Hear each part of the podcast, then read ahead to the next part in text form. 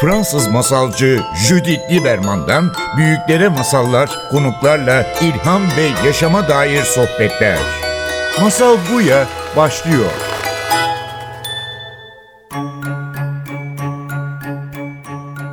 Masal Buya'ya hoş geldiniz.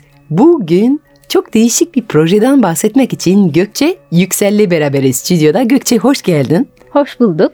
Ve bugün Storyberry anlatmaya geldin bize. Storyberry, yani ilk önce tabii ki bu İngilizce bir isim var senin siten. Senin anı toplama siten var. Hikaye toplama siten var. Bu Storyberry adı nereden geliyor? Ne demek? Evet İngilizce adı bu benim yüksek lisans test projem olduğu için yurt dışında İngilizce olmuş oldu ama adı aslında buralar eskiden hep Dutluktu'dan geliyor.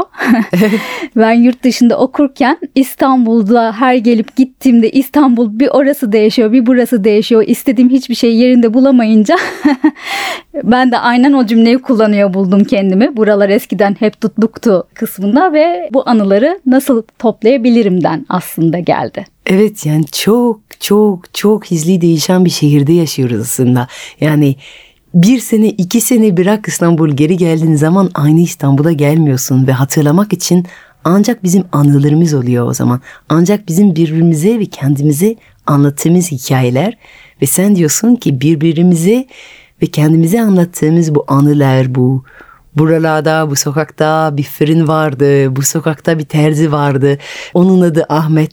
Bu aslında sadece aklımızda ve hafızamızda yaşayan eski İstanbul'un haritası hikayeyle yeniden çizelim ve bunu internette yapalım. Bir site sayesinde yapalım ve sen bu fikir alıp onu yaratmaya karar verdi ve doğdu Storyberry Burası her yerde tuttu e, sitesi.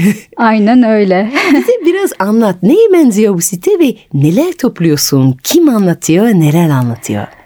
Aslında bu sitenin en belki de en önemli kısımlarından biri lokasyon bazlı olması. Çünkü birazcık demin bahsettiğim gibi anılar evet birileri arasında geçiyor. Belki bir objeyle ilgili bir anı olmuş oluyor ama anılar bir yerden bağımsız geçmiyor. Yani anılar aslında bir yerde geçiyor ve Evet, eski mahalle, büyüdüğümüz fırın, muhallebeci aynen çiçekçi hatta kültür sanat merkezleri de olabilir. Bu bir tiyatroda olabilir, sinemada olabilir, müze olabilir, galeri olabilir o lokasyon bazlı olması işte insanların gerçekten birlikte bulunduğumuz aslında hiç farkında olmadan kesiştiğimiz yerler birbirimizi tanımıyor olsak da kendiliğinden kesiştiğimiz yerler olduğu için anılar orada kendiliğinden zaten birikiyorlar.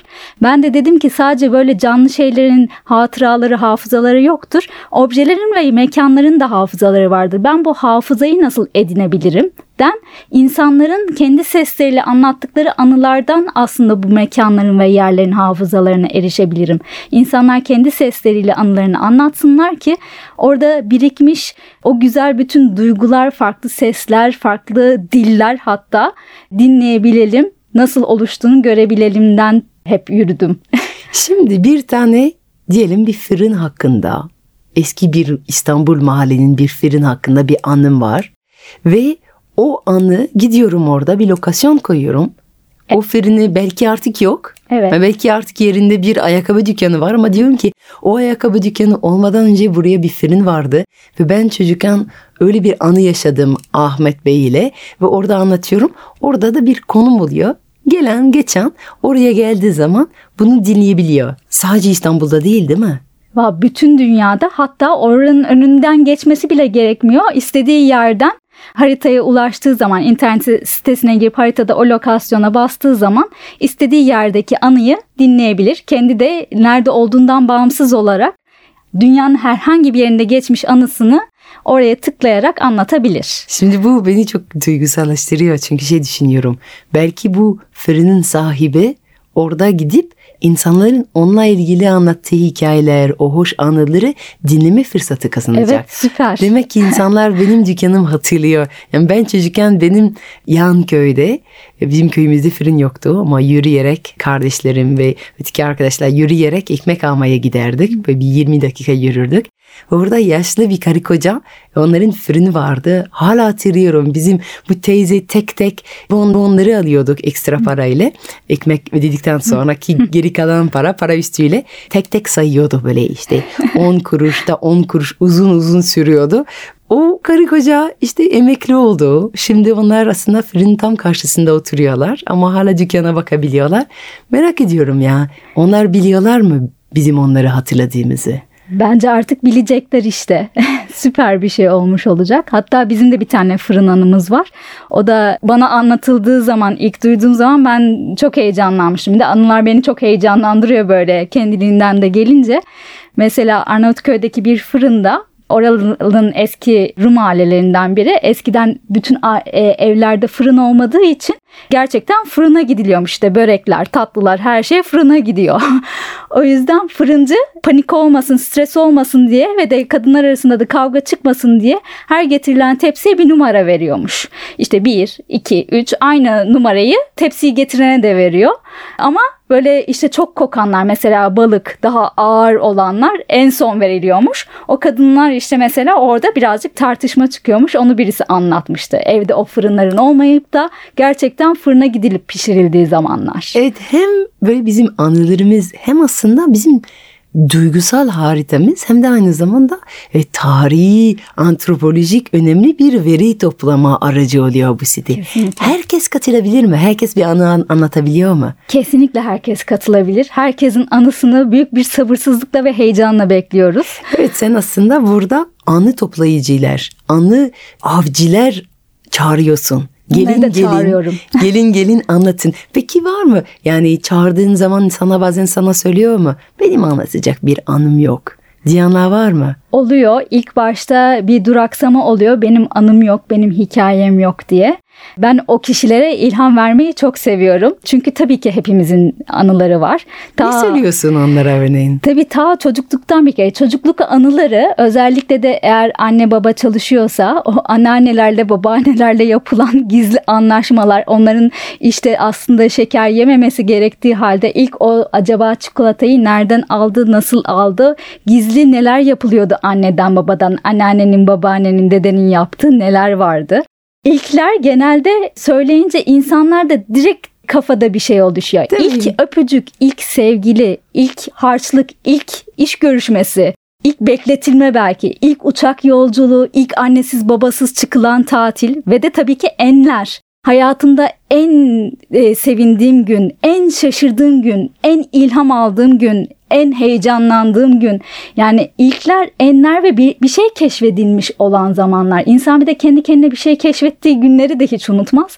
Çünkü keşfettiği şeyler kendine özgüdür ve de o ayrı bir heyecan yaratır. İlk mesela başkasına aa bu böyleymiş meğer diye şaşırdığı, heyecan duyduğu zamanları unutmaz insanlar.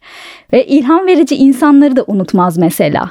İlham verici insanlarla tanıştığı günü e, mutlaka hatırlar. O sana ilk ne demişti? Sen ona ilk ne demiştin? Sana bir şey vermiş miydi? Sen nasıl hissetmiştin? Kokular unutulmaz.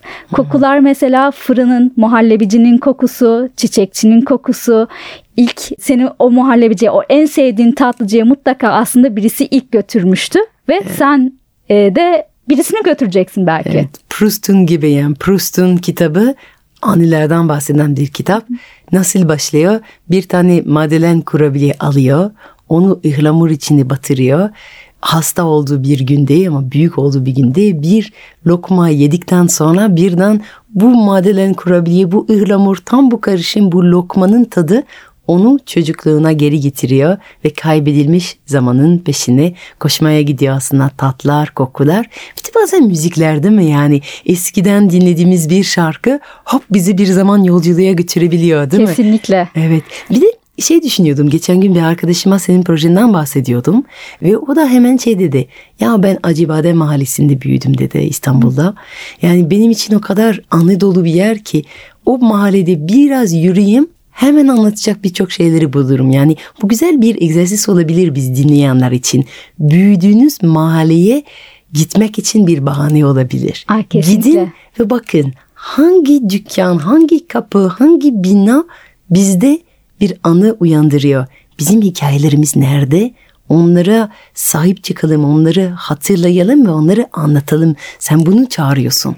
Anı avcısı olmak, anı toplayıcı olmak aynı zamanda kendi hikayemize sahip çıkmak demek değil mi? Kesinlikle ben de bu şekilde anlatıyorum ve de tabii ki anılar bizi birleştiren şeyler, ortak noktaları bulduran şeyler, sohbet başlatan şeyler olduğu için. Evet bizi şey dedirtiyor. Aa ben de sen de. Ha benim firin senin firin. Ay benim sokak senin sokak. Benim oyuncak senin oyuncak. Aynen çünkü o bendeler işte tam olarak senin söylediğin gibi. Hani benim böyle kısaca söyler, söylemem gerekirse ben bendelerimizi toplamaya çalışıyorum. Çünkü bir sürü bendemiz var. O anı belki senin orada geçmedi ama senin de belki o kalemden vardı. Sen de öyle hissetmiştin. Sen de oradaydın belki. Evet. Bendelerimizle kesinlikle bir sürü o kadar fazla ortak duygumuz var ki anılar belki farklı. İşte bu, bir... bu kesişmeler, bu kesişmeler tabii ki bizim ortak noktalarımız, bizim ortak hikayeyi hatırlamaya, bizim ortak var olma hatırlatan şeylerdir değil mi? Bu hikayelerimiz kesişiyorsa demek ki ortak bir hikayemiz var. Kesinlikle öyle. Ortak hikayemiz kesinlikle var. Ortak bir hikayeyi bence paylaşıyoruz. Farklı farklı uçlardan, farklı farklı belki kültürlerden, ülkelerden. Ama onlar işte birleşince ne kadar aynılar olduğunu görmememiz imkansız bence. Ben o kadar fazla anı dinlemiş bulundum ve de mutlaka çok büyük ortaklıklar bir kere duygular kesinlikle aynı. Şu an ne kadar paylaşılan senin sitende yüklenilen hikayelerin arasında var mı özellikle bizimle paylaşmak istediğin seni dokunan bir hikaye var mı? E, hepsi bu arada ilk duyduğumda kesinlikle kalbimde ayrı bir yer bırakıyor. Ben çok heyecanlanıyorum çünkü bu anıları dinlerken. Ama benim ilk daha e, anıları toplamaya başladığım zaman Arnavutköy'de bir tane teyze vardı. Şimdi hala görüşüyoruz. Beni de orada zaten anı toplayan kız olarak bildikleri için bir tane anı paylaşmıştı. Arnavutköy'de artık olmayan bir trifo muhallebicisi var. Arnavutköy'de birinci caddede yer alıyormuş. Ve de orada annesiyle babası onları özel bir yere gidiyormuş gibi muhallebiciye gidiyorlar. Yani o gün için özellikle giyiniyor, güzel ayakkabılar geliyor ve güzel elbiseler geliyor. O şekilde gidiyorlar. Ve gittiklerinde o muhallebicinin kokusunu kesinlikle unutamıyorlar ve denizin kenarındaki masada oturup denizin içine baktıklarında her seferinde bir sürü tabak çanak görüyorlar denizin içinde. Balık değil, tabak çanak görüyorlar. Çok şaşırıyorlar. Her seferinde acaba nedir nedir diye merak ederlerken bir gün artık soruyorlar muhallebicinin sahibine. Nedir, niye tabaklar bu denizin içinde diye. Adam şu şekilde cevap veriyor. O dönemlerde o kadar fazla hastalık olduğu için ve bulaşıcı hastalık eğer Arnavutköy'de yani kendi bildiği mahallesinden gelmeyen insanlar geliyorsa ve tatlı ısmarlıyorsa onların tabaklarını yıkamıyormuş bizim muhallebici Trifo. Onları denize atıyormuş. Ve denizin içinde o insanların oturduğu kısımda denizin altında bayağı tabak çanak var. çok ilginç, çok ilginç. Şimdi sen anlatınca böyle aklımda şey geldi. Belki senin de bu projen başka projelere sebep olur. Örneğin şey düşünüyorum. Belki öğretmenler sınıftaki çocuklara anneanneden, babaanneden bir anı isteyip kaydedip o siteyi yüklete, yükletme ödevi verebilir diye düşünüyorum. Kesinlikle. Yani ne güzel olur. Yani çünkü genç çocuklar site çok iyi anlar. Anı toplamak da çok güzel bir muhabbet, çok güzel bir sebep olur. Yani keşke böyle bir ilkokul, bir ortaokul e, öğretmen bizi dinlese ve böyle bir proje başlatsa. Çünkü bizim Süper büyüklerin olur. hikayeleri toplamamız gerekiyor. Ve çok önemli çünkü büyüklerimize dönüp onların hikayeyle ilgilendiğimiz zaman, onlara değer verdiğimiz zaman, onları kaydettiğimiz zaman bir şekilde onlara şey diyoruz. Sen benim için önemlisin. Yani ben senin hikayeleri sahip çıkmak istiyorum. Bu da çok önemli bir köprü oluyor. Ve belki de kimiler böyle huzur evleri bile gidip oradaki yaşlı e, insanlara hikaye toplamak, onlarla beraber bu sohbetler yaratmak ve onların önemli olan anıları toplamak ister ne, ne güzel bir proje olur. Kesinlikle gençlere çok ihtiyacımız var bu anı toplama kısmında. Aynı dediğin gibi köprü kurmak gerekiyor. Ee, teknolojiyle e, eski zaman tüneli yaratmak. Harika. Ama senin projeni çok kutluyorum. Harika bir şey. Ve e, çağırıyoruz, çağırıyoruz. E, anlı avlayıcı, anlı toplayıcılar buyurun ee, başlayın kayıtlar artık herkesin cep telefonunda olan bir şeydir. Çok kolay bir şekilde onları bu sitede yükleyebiliyorsunuz. Bir de gelin e, Storyberry'de Gezin siteyi ve başka insanların anıları dinleyin buyurun. Teşekkür ederim Gökçe bizimle beraber bu proje paylaştığın için. Ben de çok teşekkür ediyorum. Herkes kendi hikayesinin sesi olsun diyorum. Çok teşekkür Ve anısını bıraksın. Çok teşekkürler. Sağ olun. Seneler önce Almanya'da tüketim konulu bir sergiye gitmiştim. Giriş kapısının üstünde esas zenginlik çok eşya sahip olmak değil, hakiki zenginlik az eşya ile yetinmektir yazılmıştı. Bu sözler 15 yaşımda zihnimde kazınmış. Seneler geçti onu hiç unutmadım. Masalar da bize birçok hikayeyle bunu hatırlatmaya çalışıyor. Bugün size anlatacağım masal onlardan biri.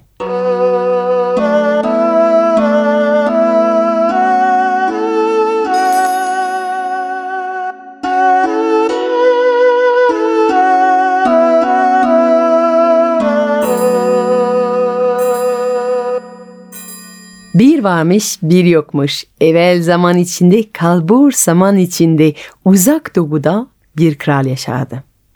Yalnız bu kral bildiğimiz krallardan farklıydı.